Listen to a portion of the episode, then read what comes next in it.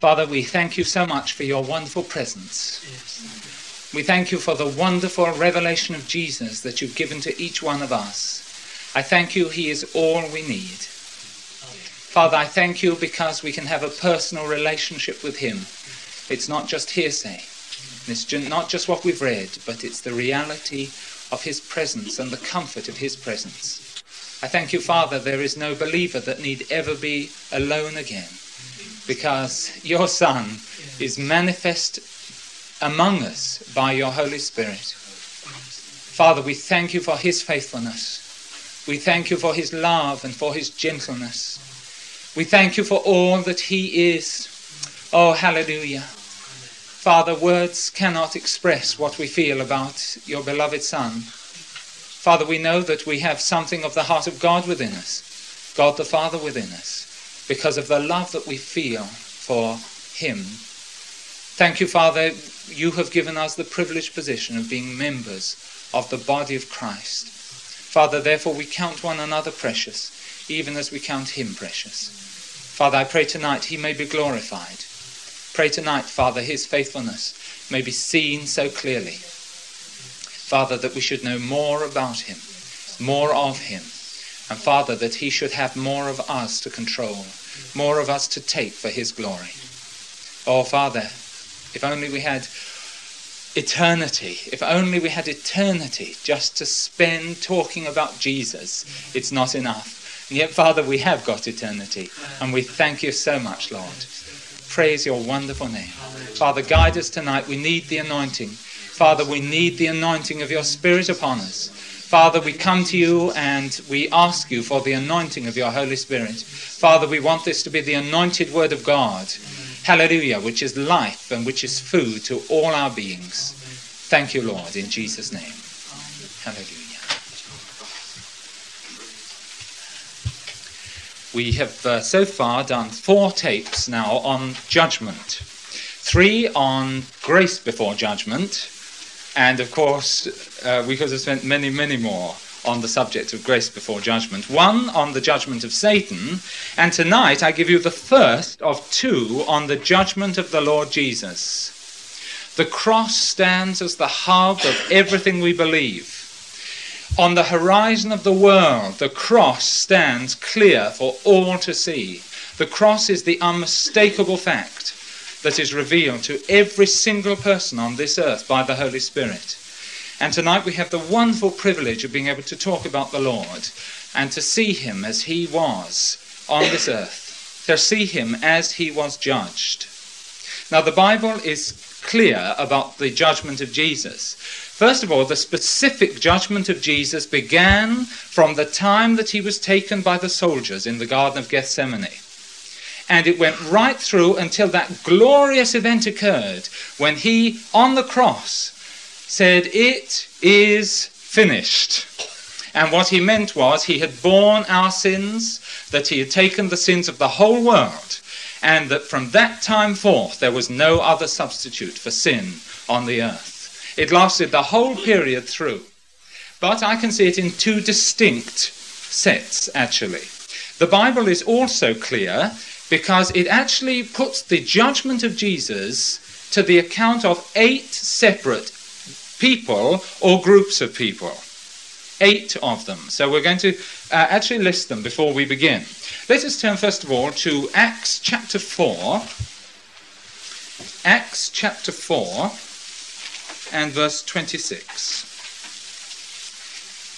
Acts chapter 4 and verse 26, where you get four people actually named as responsible for the judgment of the Lord Jesus. Acts chapter 4 and beginning verse well, beginning verse 23, I think. Beginning verse 23 to put it into context. And being let go, they went to their own company and reported all that the chief priests and elders had said unto them. And when they heard that, they lifted up their voice to God with one accord and said, Lord, thou art God, which has made heaven and earth, and the sea and all that is in them who by the mouth of thy servant David has said, Why did the heathen rage and the people imagine vain things? The kings of the earth stood up, and the rulers were gathered together against the Lord and against his Christ. And Christ means the anointed one. They stood against the anointed one. Now, verse 27 For of a truth, of a truth, against thy holy child Jesus, whom thou hast anointed, both Herod and Pontius Pilate with the Gentiles and the people of Israel were gathered together. Now there are four.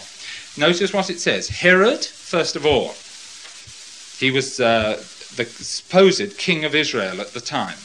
Pontius Pilate, who was the Roman governor, with the Gentiles, that's the fourth one, and with the people of Israel. Now there are the four groups two individuals and two groups of people. And between Herod and Pontius Pilate, they represent all of the laws of the land of Israel at the particular time. You remember the Jews had actually been uh, conquered by the Romans, and the Romans had put up a governor over them, who was Pontius Pilate.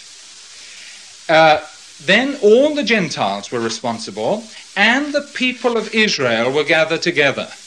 Now that includes every person in this room, oddly enough. Because no matter who you blame the judgment of Jesus for, it was you that judged Jesus. It was your sins that actually put him on the cross. Your sins.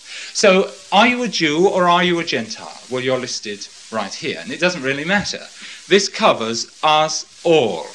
Now, there are four major groups. I say them again Herod, Pontius Pilate, the Gentiles, and Israel. Now, some people think only Israel was responsible for the death of Jesus. It's not true. The Gentiles were responsible also.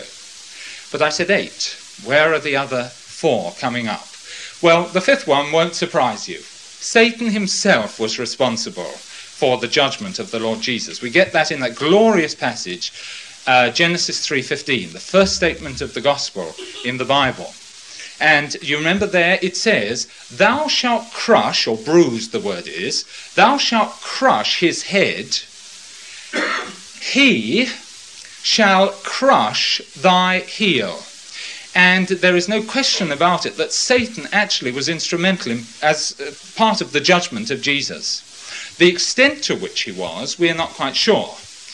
Uh, undoubtedly, he was there, as well as the chief priests and the religious people, stirring up the crowd against Jesus, that they should cry, Crucify him.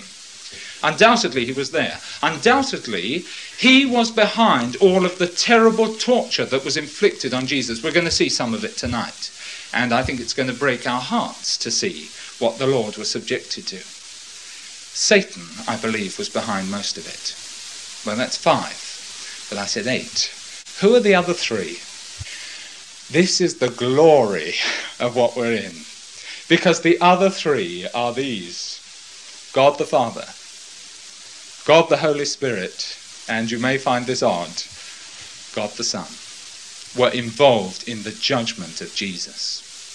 This week, I said I could see it in two distinct sets. I'm going to deal with the first five. Next week, we're going to see how God the Father, God the Son, and God the Holy Spirit judged Jesus on the cross. And they found him guilty, by the way. They found him guilty.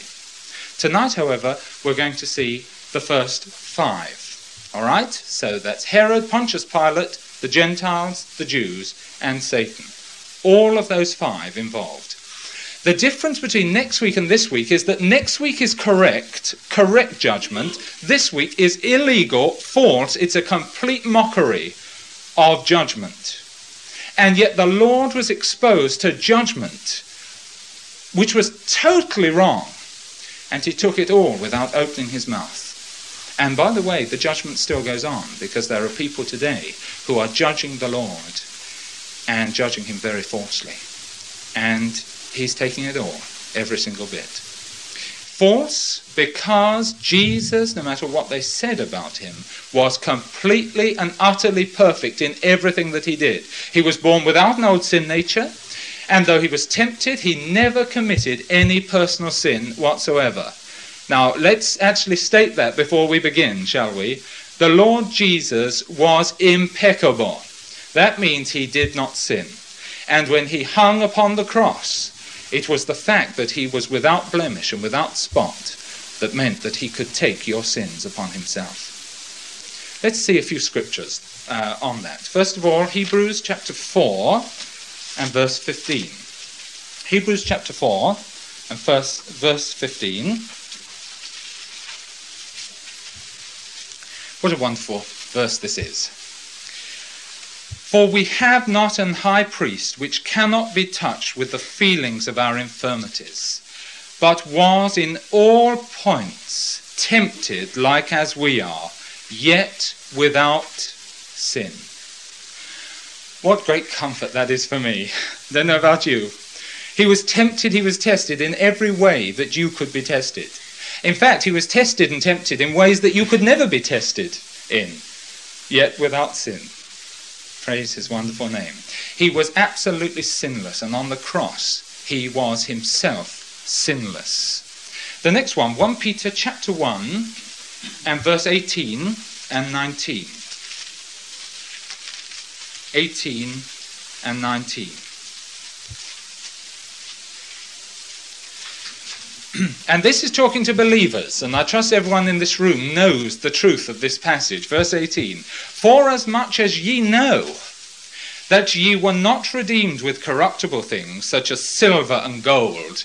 How I love that. Gold and silver, two of the things that are least corruptible in the world today. But he says, you weren't corrupted, uh, you weren't actually redeemed by those corruptible things, silver and gold from the vain conversation received by tradition from your fathers. But verse 19, but with the precious blood of Christ, as of a lamb, without blemish and without spot. Absolutely perfect on the cross. Uh, another one, uh, 1 John chapter 3 and verse 5. 1 John 3 5. And ye know that he was manifested to take away our sins, and in him is no sin. And that means today there is no sin in Christ. Hallelujah. Actually, there is one verse that comes to me which perhaps is the most glorious about this, and it's found in the Gospel of Luke. Luke chapter 23. Luke chapter 23.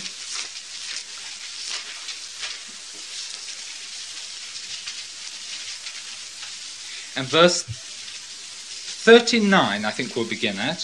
Verse 39.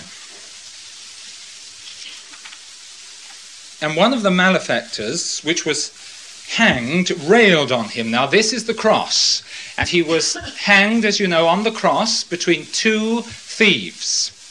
Railed at him, saying, If thou be Christ, save thyself and us. But the other answering rebuked him, saying, Dost not thou fear God, seeing thou art in the same judgment or condemnation? And we indeed justly, for we receive the due reward of our deeds. But this man hath done nothing amiss. Christ on the cross had done nothing to deserve to be there, but he was there. He was there on the cross suffering for our sins. He was absolutely perfect. Now, with that in view, everything else we're going to see tonight is a complete illegality because he was judged by men on this earth. Now, because he was perfect, the fact that any man or any angelic being could stand against him in judgment is just a complete farce. It's a hollow phony of anything that we call justice. And the tragedy was that for almost a day, Christ was subjected to the most tragic travesty of justice that the world has seen. From the time that he was arrested, he was subjected to six trials. Not just one trial, there were six distinct trials. Now, for me to go through them would take longer than we've got tonight. It's a good Bible study yourselves to find out all six. But what I'm going to do tonight is this I'm going to dip into two of them to see just how illegal the judgment on Jesus really was. I'm going to first of all define why they were illegal. The Jewish law system was extremely fine, it was fair in every aspect. But they forgot it very conveniently when it came to Jesus. Why were these trials so illegal? Why were they so awful? Well, there are six major reasons why. Okay, let's go through them. Number one, it's worth getting these down, I think. Number one, the major trial was held at night. Now, that was a completely illegal act as far as the Jews were concerned. Absolutely and completely illegal. No trial was allowed at night. It had to be held in daylight hours. Why, by the way, was Jesus tried at night then? Well, you see, these religious people, they had to keep the feast of the Passover the next day. And they had to make sure that they had clean hands. They wanted all the judgment done. They wanted it all finished so that they could take the feast of the Passover with absolutely clean hands. The tragedy is that the Passover was given to represent Christ dying for our sins. And here were these people putting him on the cross. Number two. Number two. The law stated clearly that you were not to pass judgment and sentence on the same day that the evidence was given. So that, in other words, as indeed our courts, the evidence is given one particular day, and then the next day the verdict's given and the sentence should be passed. That was the rule. That was the rule as far as the, the Jewish laws, laws were concerned. And when we come to Jesus, what happened? Most interesting. Most interesting.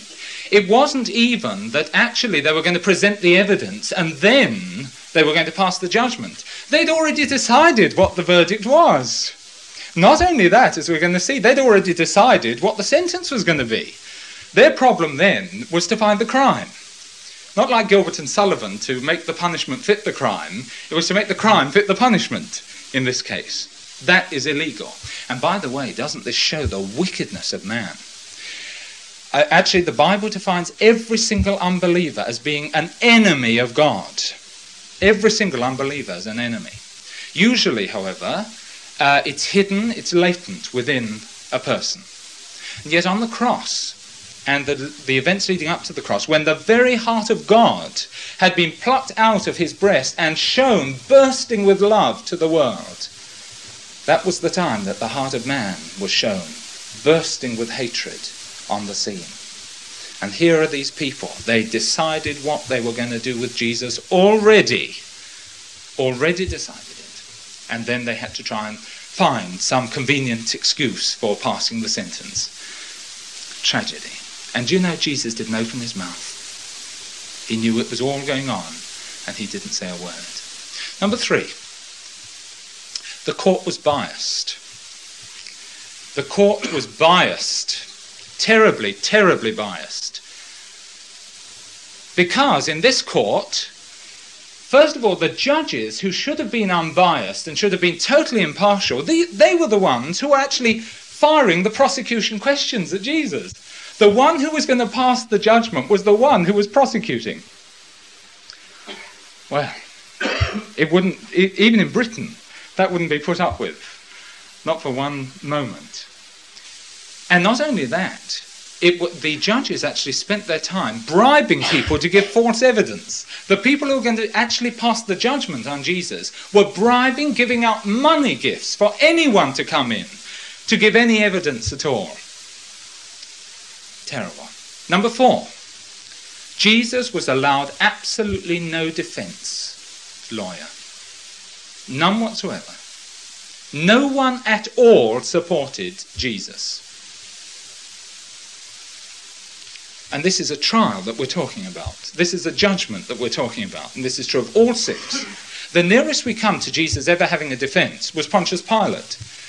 And Pontius Pilate didn't give Jesus a defense because he liked Jesus. He hated the Jews.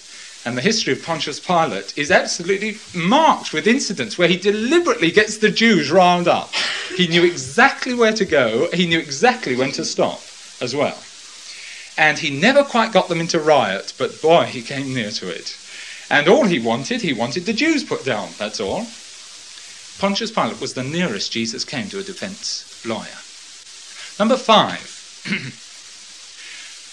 the witnesses were all false witnesses against Jesus, and that's illegal.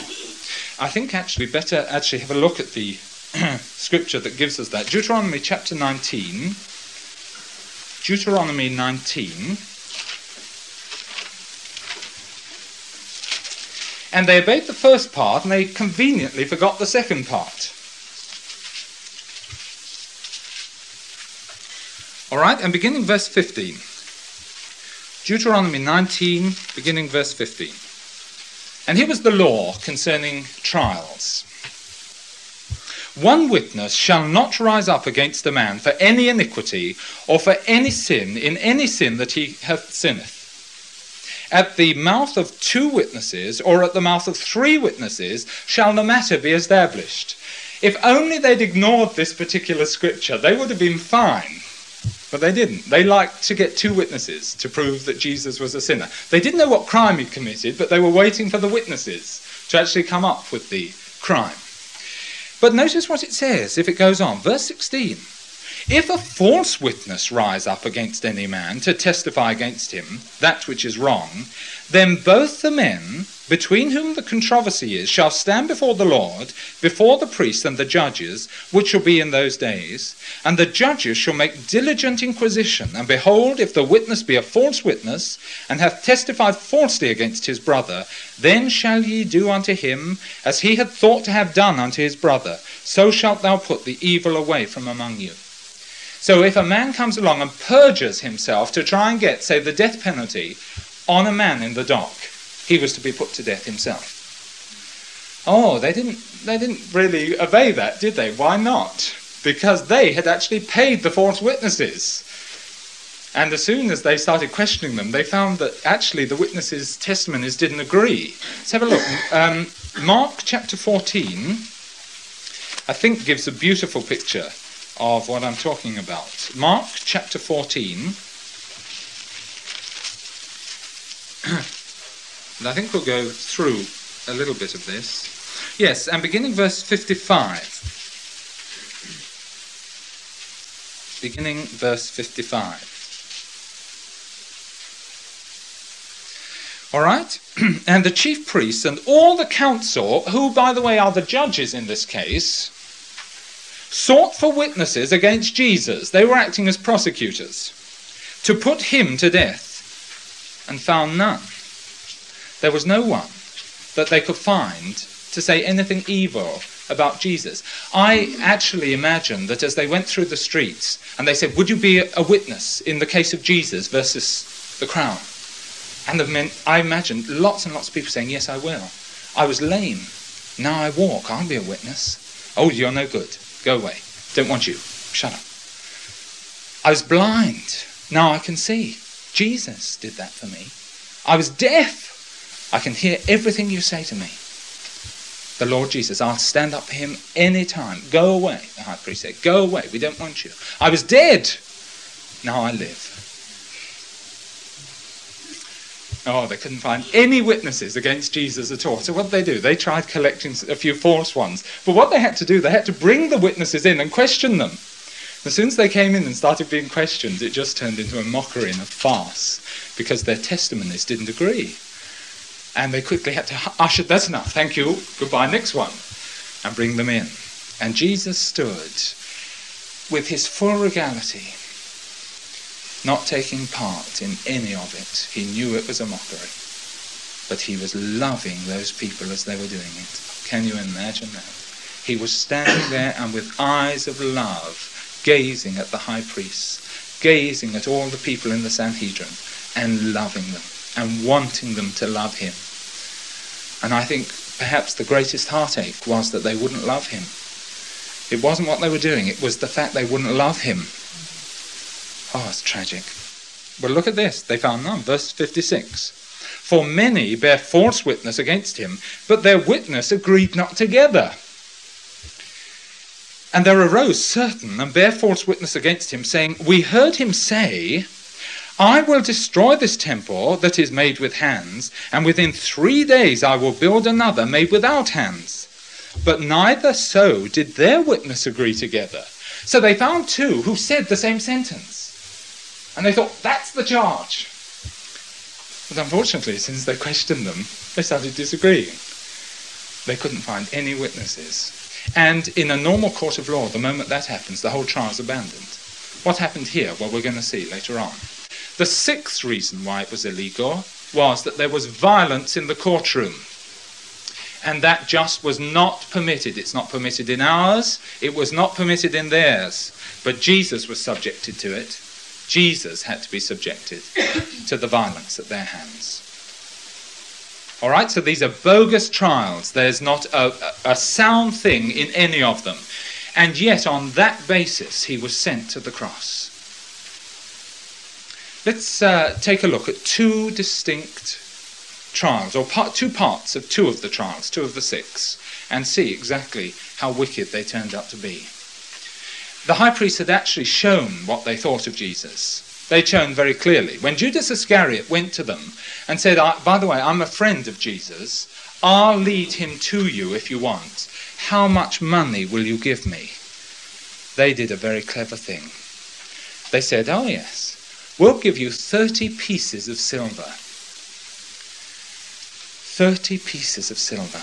Now, in Exodus in chapter 21, I think it's verse 32, 30 pieces of silver was the amount that was paid for a useless servant who had been gored by an ox. And they were saying, Jesus, he's worth only a maimed servant to us, a useless servant. Who does he think he is? Useless. So Judas will give you 30 pieces of silver. What God was seeing behind it was that Jesus was going to be gored by our sins. Gored, the servant, gored by the sins of the whole world. And 30 pieces of silver was the correct price for him. Let's have a look at. it. I'm going into Matthew's Gospel, and we're going to stay there for a little time. Now, I'm coming to the trial before Caiaphas in Matthew chapter 26. This is not the first trial, this is the second trial that he went to, yet perhaps one of the most prolonged. And here he is before Caiaphas, and beginning verse 57. Now let's go through it. All right, so Matthew 26, beginning verse 57. And they that had laid hold on Jesus led him away to Caiaphas, the high priest, where the scribes and the elders were assembled. This is in the dead of night, by the way. This was all prearranged, and they're all ready to pounce on Jesus. All, I believe, except two. There were two members, I believe, who were absent in the assembly. And they were two believers Nicodemus and Joseph of Arimathea. And I bet they hadn't been told about it. I'm sure if they had, they'd been there to defend the Lord. They'd have been there and shouting for him. Not a word was said. This was a secret meeting, all right, held at night. And they're all ready. They deliberately got up early. This was not to be missed. This was a great event. Their adversary, the one that they hated so much because he showed, showed how false they were, was now going to be put down once for all. Right, they're all ready. Now, verse 58 deals with the carnal catastrophe of Peter, and we won't uh, deal with that. So, on to verse 59. Now, the chief priests and the elders and all the council sought false witness against Jesus to put him to death. They passed the sentence already, and it was going to be death. Jesus, you're going to die. As soon as we've got you, you're a dead man, Jesus. That's what they were saying. They sought him, they sought false witnesses against him in order to put him to death. And in Greek, it's frightening, really. It's the, uh, uh, the aorist or aorist tense there, which means they wanted to put him to death and as quickly as possible in a moment of time at that particular point. Next, it's the active voice. They wanted to do it themselves and they were determined to.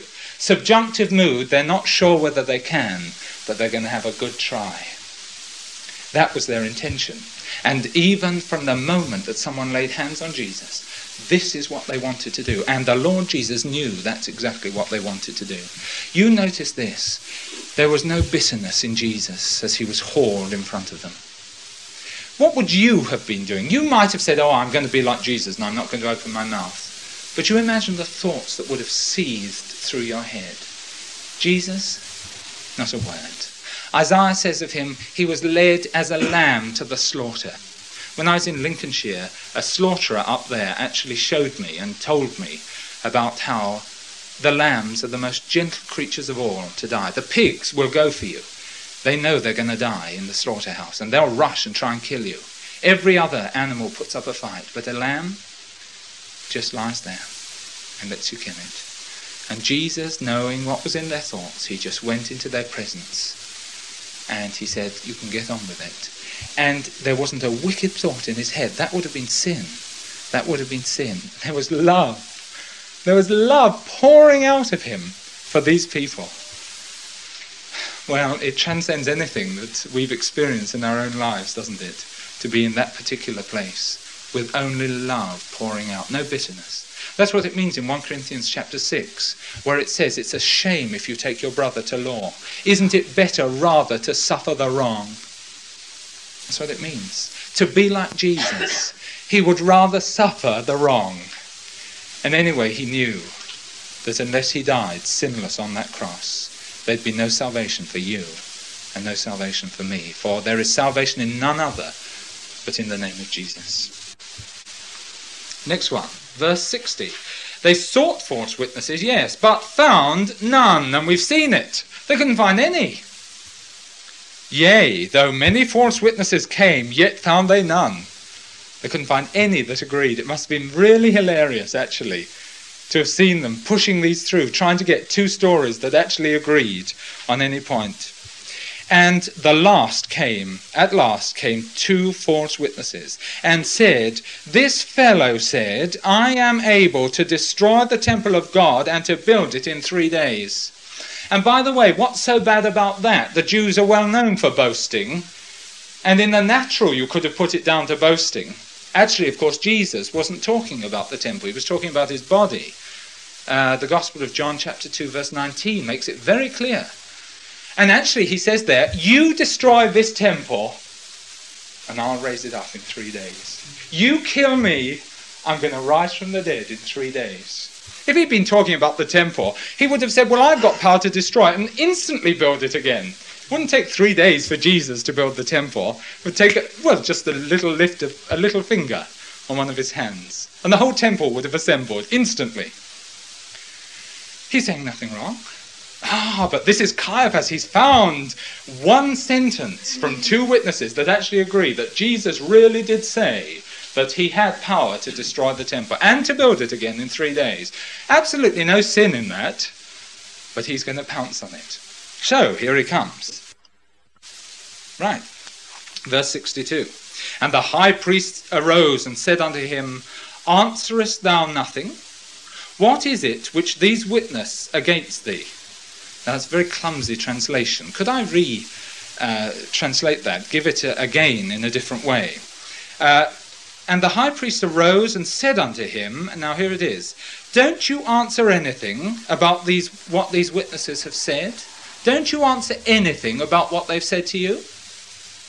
Caiaphas stands in front of Jesus and he says, There's your crime. What have you got to say about it? This is what we are charging you with. How do you plead? Jesus wouldn't have anything to do with him. He stood completely silent in front of them. And Caiaphas had to change everything at this point because immediately the witnesses started disagreeing about what he'd actually said. And much to Caiaphas's embarrassment, they then found that their stories didn't add up. But Jesus just stood there, just stood there, and he wouldn't plead guilty. By the way, it was also illegal in the Jewish trial to use evidence from the mouth of the person being tried as evidence against him. So this was false anyway. Right, verse 63. But Jesus held his peace. And the high priest answered and said unto him, I adjure thee. And the word adjure means to command. I command thee by the living God. Who is the living God, by the way? Jesus is.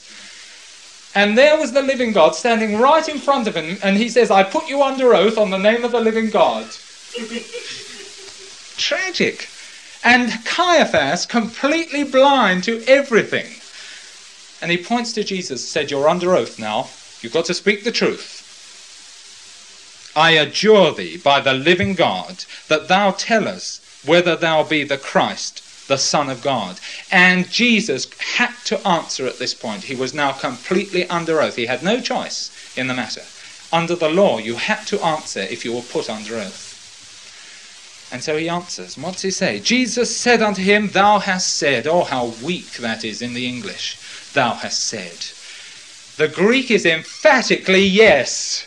You've said it. You've said it. Definitely yes. It's positive in the affirmative. Yes, sir, the Americans would say. Yes, sir. That's right. You've hit it, we might say. I am. Yes, I am, definitely. Mark actually gives that, the translation from the Greek. He actually says, I am. I really am. And that must have taken Caiaphas by surprise. He had to. He had to say it. And Jesus said, You've hit it right on the head. I really am what you say I am. Yes. And notice what he says. Nevertheless, I say unto you, Caiaphas. I'm talking to you, Caiaphas, Jesus says. This is what he says. Hereafter shall ye see the Son of Man sitting on the right hand of power and coming in the clouds of heaven. Notice he doesn't start explaining about his death on the cross and the resurrection. Because religion hates, religion hates and always has hated the death of Jesus. Always. So he says, Caiaphas, be careful what you're doing. Because the day is coming when I'm going to be judged. And you're going to see me seated in a place of authority. And I'm going to come again, and you, Caiaphas, are going to be judged. And there's the warning that Jesus gives to Caiaphas. Right, now what happens? The high priest, who is judge, jumps up. He doesn't need any charge now. That's enough. That's enough. He, from his own mouth, he's condemned, which was against the Jewish law. Verse 65. Then the high priest rent his clothes. That means he was extremely frustrated and extremely angry. And he started pulling at his clothes, which was a sign that this was enough. He'd heard enough. He couldn't stand any more. He rent his clothes, saying, He hath spoken blasphemy. What further need have we of witnesses? Have you read that verse without a smile coming on your face before? Do you see what he's saying? He's saying we're a court of law, and as he said that, we don't need any witnesses. Terrible. This is a bogus mockery of a trial that we're seeing. Of course, he needed witnesses. It was a case under law, and under law, you need witnesses. Definitely. Oh, what need have we of these witnesses? That's convenient, isn't it, as none of the witnesses could agree? Oh, take these witnesses away. We don't need them anymore. That's it. And look what he says Behold, now ye have heard his blasphemy. And I think the heart of Jesus must have just broken at this point. To be accused of blasphemy, Jesus, the Son of God, he who had said to his father, It is my meat and my drink to do your will, is accused of blasphemy. He who in the Garden of Gethsemane had sweat beads of blood from his forehead and had finally said, My Father, your will be done, not mine. Your will be done. Caiaphas stands up in front of him and says, He's uttered blasphemy. Can you imagine it? Blasphemy is a denial of God. It's going against God. And can you imagine what it did to the heart of the Father? The Father who had said, This is my beloved Son, this is the Son I love, in whom I am well pleased. And Caiaphas, a religious man, stands up and says of Jesus, He's blasphemed he's blasphemed. Terrible. Absolutely awful when you think of it. And Jesus had to stand there and say nothing at all. His heart was aching to do his Father's will, and this ungodly religious person standing at the front accusing him of blasphemy. Tragic. now, verse 66. Caiaphas turns round and he's surrounded by all of his cronies in the Sanhedrin. He says, What do you think? What do you think? And here I want to bring in a bit of background information. Because the whole land was dominated by Caiaphas' father in law, a man called Annas. Annas, A N N A S. And he was a complete gangster. He was actually the equivalent of the mafia. He was uh, the type of gangster that you would get in the 20s and the 30s in America. He was a complete leader of the gangsters. And he ruled Israel and did whatever he wanted to with his gangster hordes. And he and Caiaphas, who's his beloved son-in-law, turns around to the, the Sanhedrin and he says to them, What do you think? They didn't have any option. They knew full well if they said to Caiaphas, Well, we disagree, that they'd go home and their house would be burnt to the ground. Their wife would have been murdered.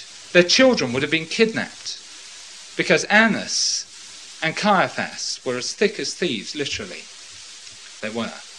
And it was Annas who actually uh, ran the whole of the gangster operations in the deserts at the time of Jesus. And he turns around and says, What do you think, everyone? Well, if our two beloved brethren had been there, they would have stood up and they would have said, You're wrong. And we won't put up with this, not for one moment.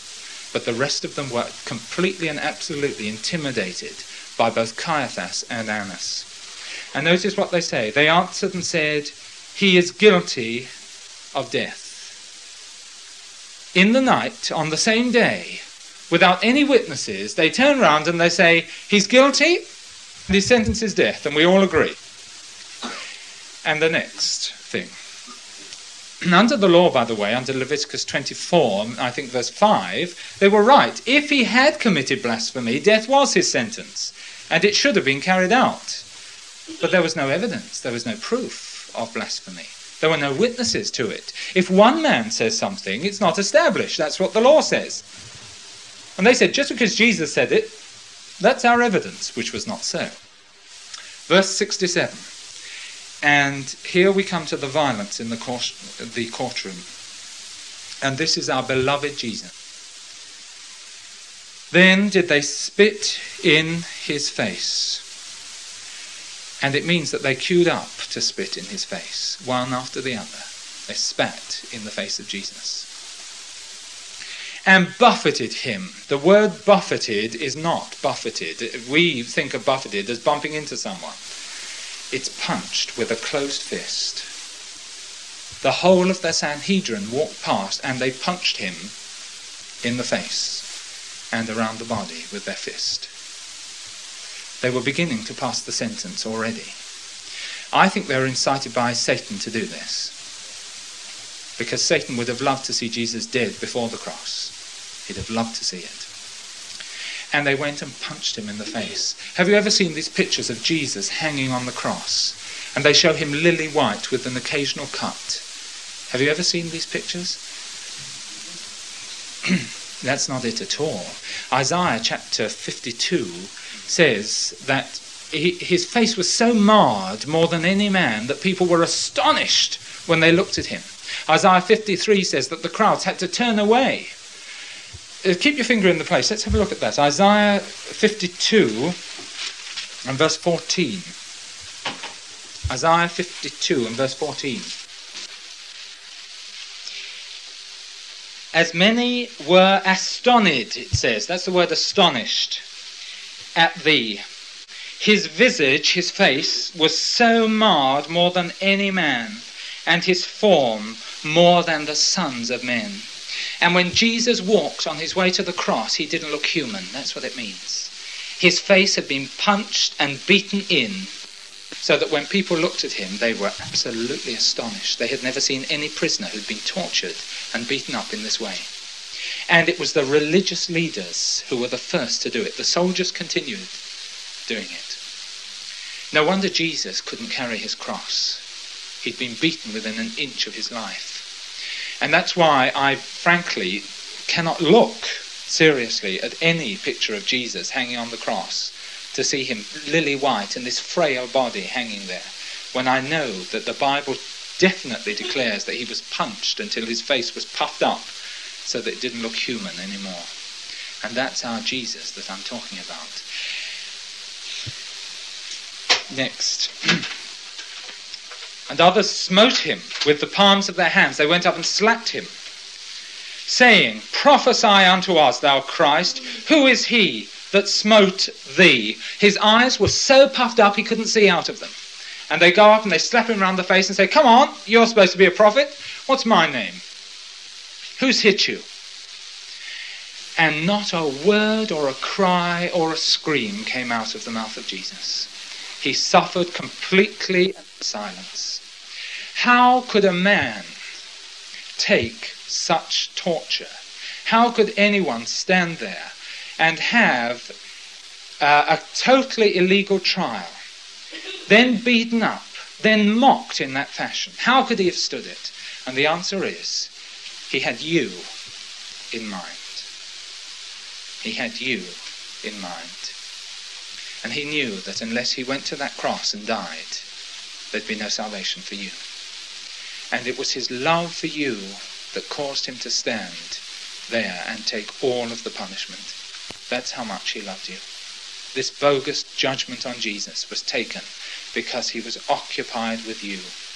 And he knew that if he died on that cross, many would accept him and become his beloved children. And for the joy that was set before him, he endured the cross. Hallelujah. Next week, we're going to see something that made him scream. None of this physical torture had made, had made him scream. None of the physical pains had made him scream. Next week, we're going to see the day when he screamed out from the cross, when something worse than any physical pain was put upon him. Your sins made him scream out from the cross. Right, there's the first uh, bit of one of the trials. A totally and absolutely illegal affair. But let's stand in awe because God is not mocked. And Jesus did rise from the dead. Hallelujah. He did rise from the dead. Let's uh, see another of the trials. I think we'll say in Matthew, uh, though it's reported in two of the others. Would you turn to me now to a later trial in Matthew 27 and beginning at verse 15? Now, there's some background that we've got to know. and here he is arriving before the Roman governor, Pontius Pilate.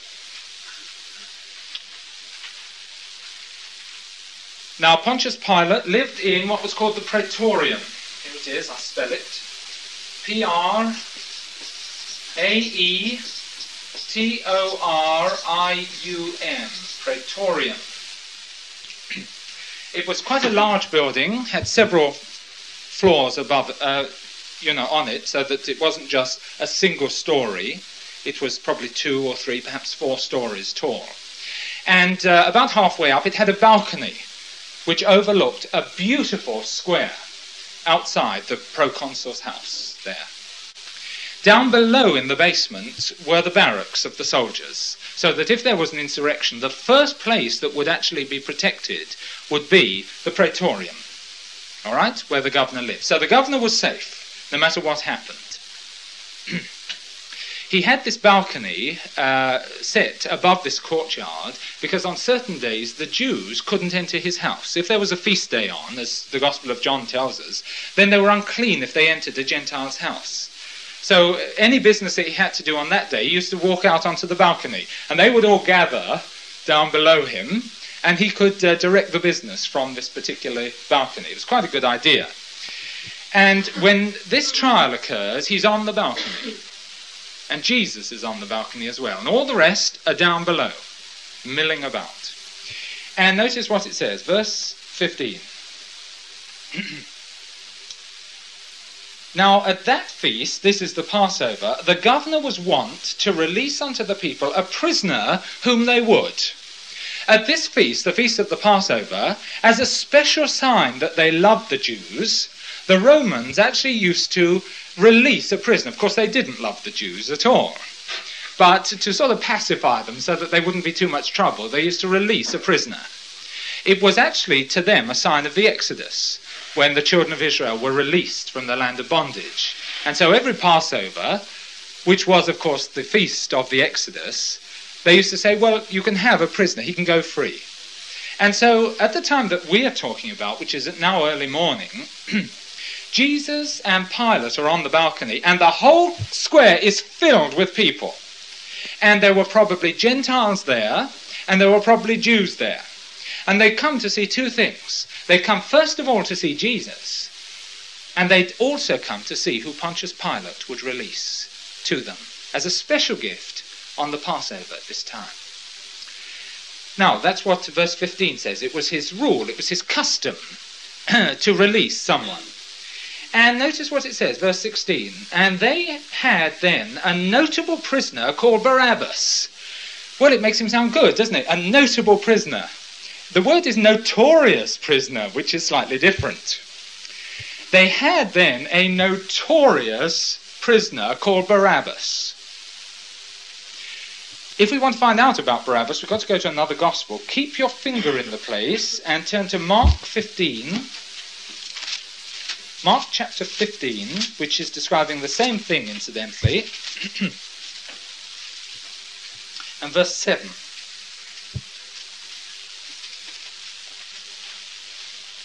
All right, Mark 15:7. And there was one named Barabbas, which lay bound with, with them, that had made insurrection with him who had committed murder in the insurrection. Now, this definitely was an anarchist. This was a man who had committed insurrection. He was a known murderer.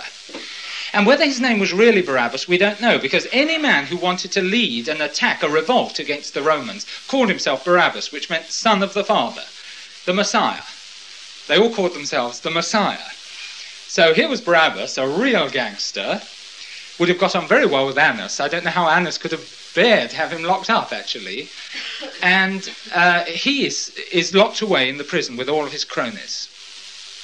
Right, now there's the introduction. Verse 17. Therefore, when they were gathered together, this is Matthew 27 again, verse 17. Pilate said unto them, and he shouts out to the crowd now, Whom will ye that I release unto you?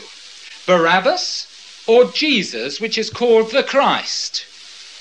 You people in the crowd, I'm going to leave the choice up to you. Do you want Jesus or do you want Barabbas? Barabbas is a known murderer, a known insurrectionist, a person that you wouldn't choose to have as a next door neighbour. You've got the choice, he says. Clever. This is clever.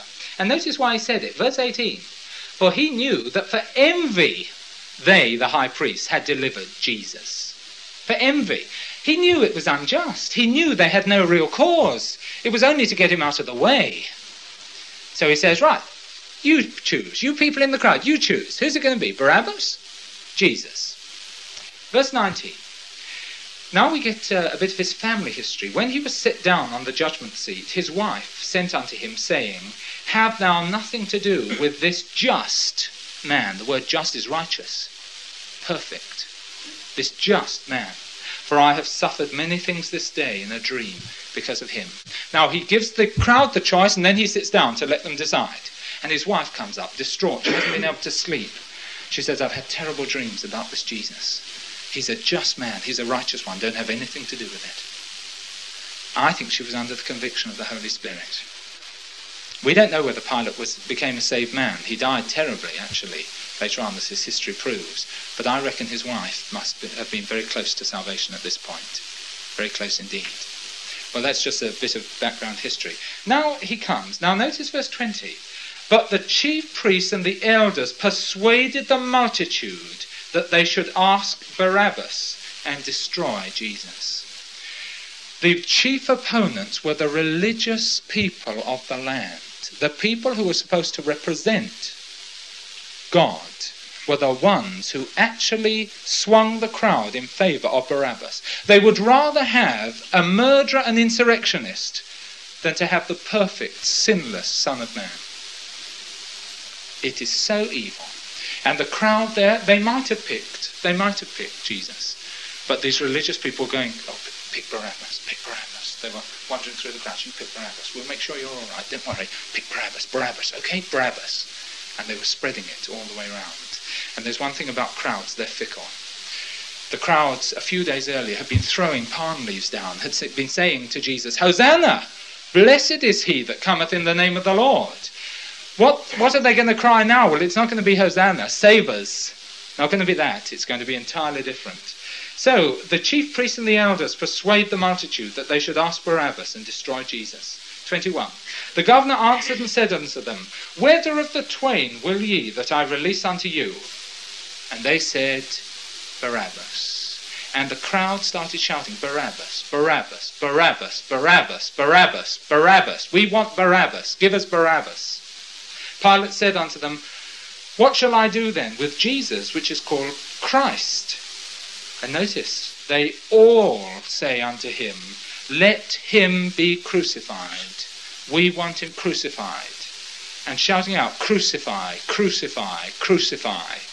And the governor said, Why? And this is the only defense Jesus had. Why? What evil has he done? But they cried out the more, saying, Let him be crucified. And the religious people had now stirred them up into a frenzy. We've got to have Jesus crucified. Crucify him. They were shouting it out, and it was getting louder and louder and louder. No explanation was given to Pilate. Just crucify him. That's all we're interested in. Crucify him. Verse 24.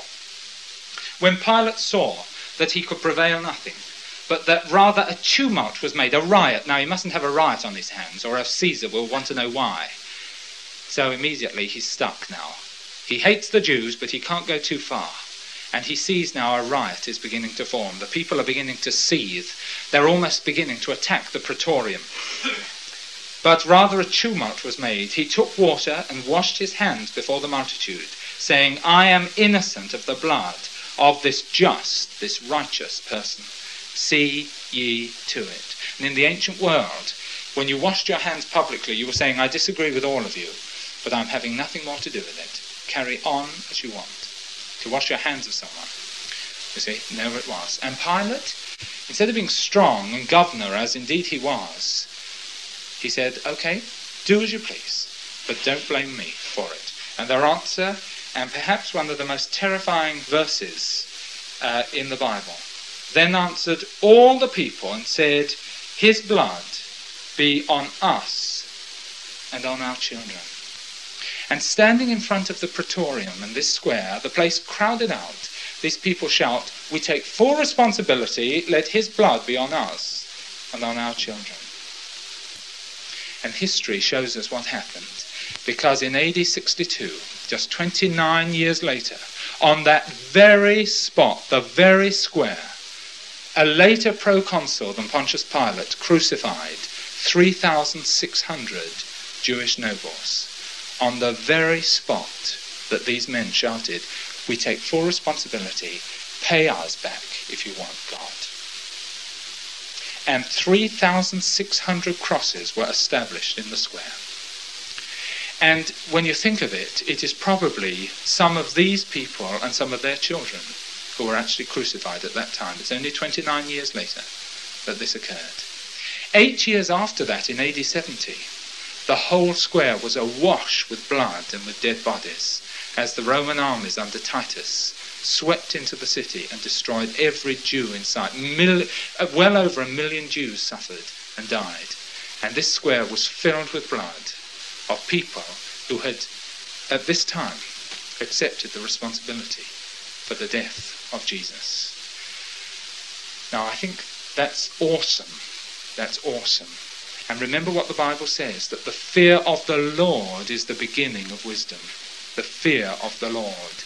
It is not for us to judge on these issues, but it shows the extreme awesomeness. Actually, that is why in Luke, if we could turn to it, Luke 23, Jesus said these words on the way to the cross. Luke 23.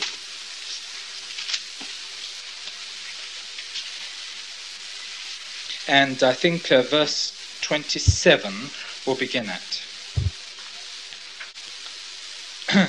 and there followed him a great company of people and of women, which also bewailed and lamented him. This was their custom. Whenever something bad was happened, they were professionals at this. You actually hired, rent a crowd, and they used to come along and weep and weep and weep. You remember Mary and Martha had it for Lazarus, and all these people hang around. They pay them a bit of money, and they'd go along and bewail, and they'd also see how they loved them. And it saved you then, if you didn't love them terribly much, uh, actually weeping anything, you see. And instead of having a grand funeral with a marvelous tombstone, you just had a huge crowd of people all sobbing their hearts out, you see, to show how much you love them.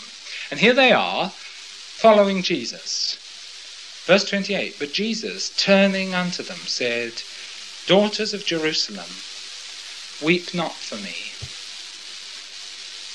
Don't weep for me. Why did, should he say that? He said, he said that because he knew in three days' time he was going to be up from the grave. Don't waste your tears on me. I'm going to die, but I'm going to rise again. You should be thankful. You should be happy because I'm going to win your salvation. Don't weep for me, but weep for yourselves and for your children. For behold, the days are coming in, in the which they shall say, Blessed are the barren, and the wombs that never bare, and the paps which never gave suck. And they're the words of Jesus. He knew what was going to come upon the Jewish nation. He knew that 29 years later, 3,600 noblemen would be crucified where he was accused. He knew that uh, just 35 years, or 37 years after he said these words, that millions of Jews would lay dead at the hands of the Roman army. And he knew then for 2,000 years, or thereabouts, the Jews would be scattered and persecuted right round the world. He also knew, by the way, that blessed is the nation that blesses Israel. Praise God. He also knew that. But he knew that their judgment was self induced. They brought it on themselves. We as Christians have a right to bless Israel always. We pr- must pray for Israel always. Uh, it's an amazing story, the rise and fall of nations in connection with anti Semitism. But uh, Genesis chapter 12, verse 1 to 3 deals clearly with it. And there God definitely warns that anyone who lays a hand on Abraham's children, they're going to be destroyed. But anyone who blesses them is going to be extremely blessed. Hallelujah. Well, I know which course I want Britain to take. Hallelujah. And any other country as well. There is the judgment of Jesus. And by the way, we haven't reached the cross yet. We haven't reached the cross. And Satan was there battling as well. Satan wanted Jesus dead before he reached the cross. Because if Satan could stop Jesus getting to the cross, he's broken the word of God. And as you know, uh, immediately he left immediately he left uh, Pontius Pilate's place. He was taken and scourged. That means whipped with a whip with metal bits on the end within an inch of his life. We haven't reached the cross. These are, these are all of the sufferings before, and he didn't deserve one of them. It was all illegal. The judgment of Jesus from the first five that we've considered is total, a total mockery of the truth.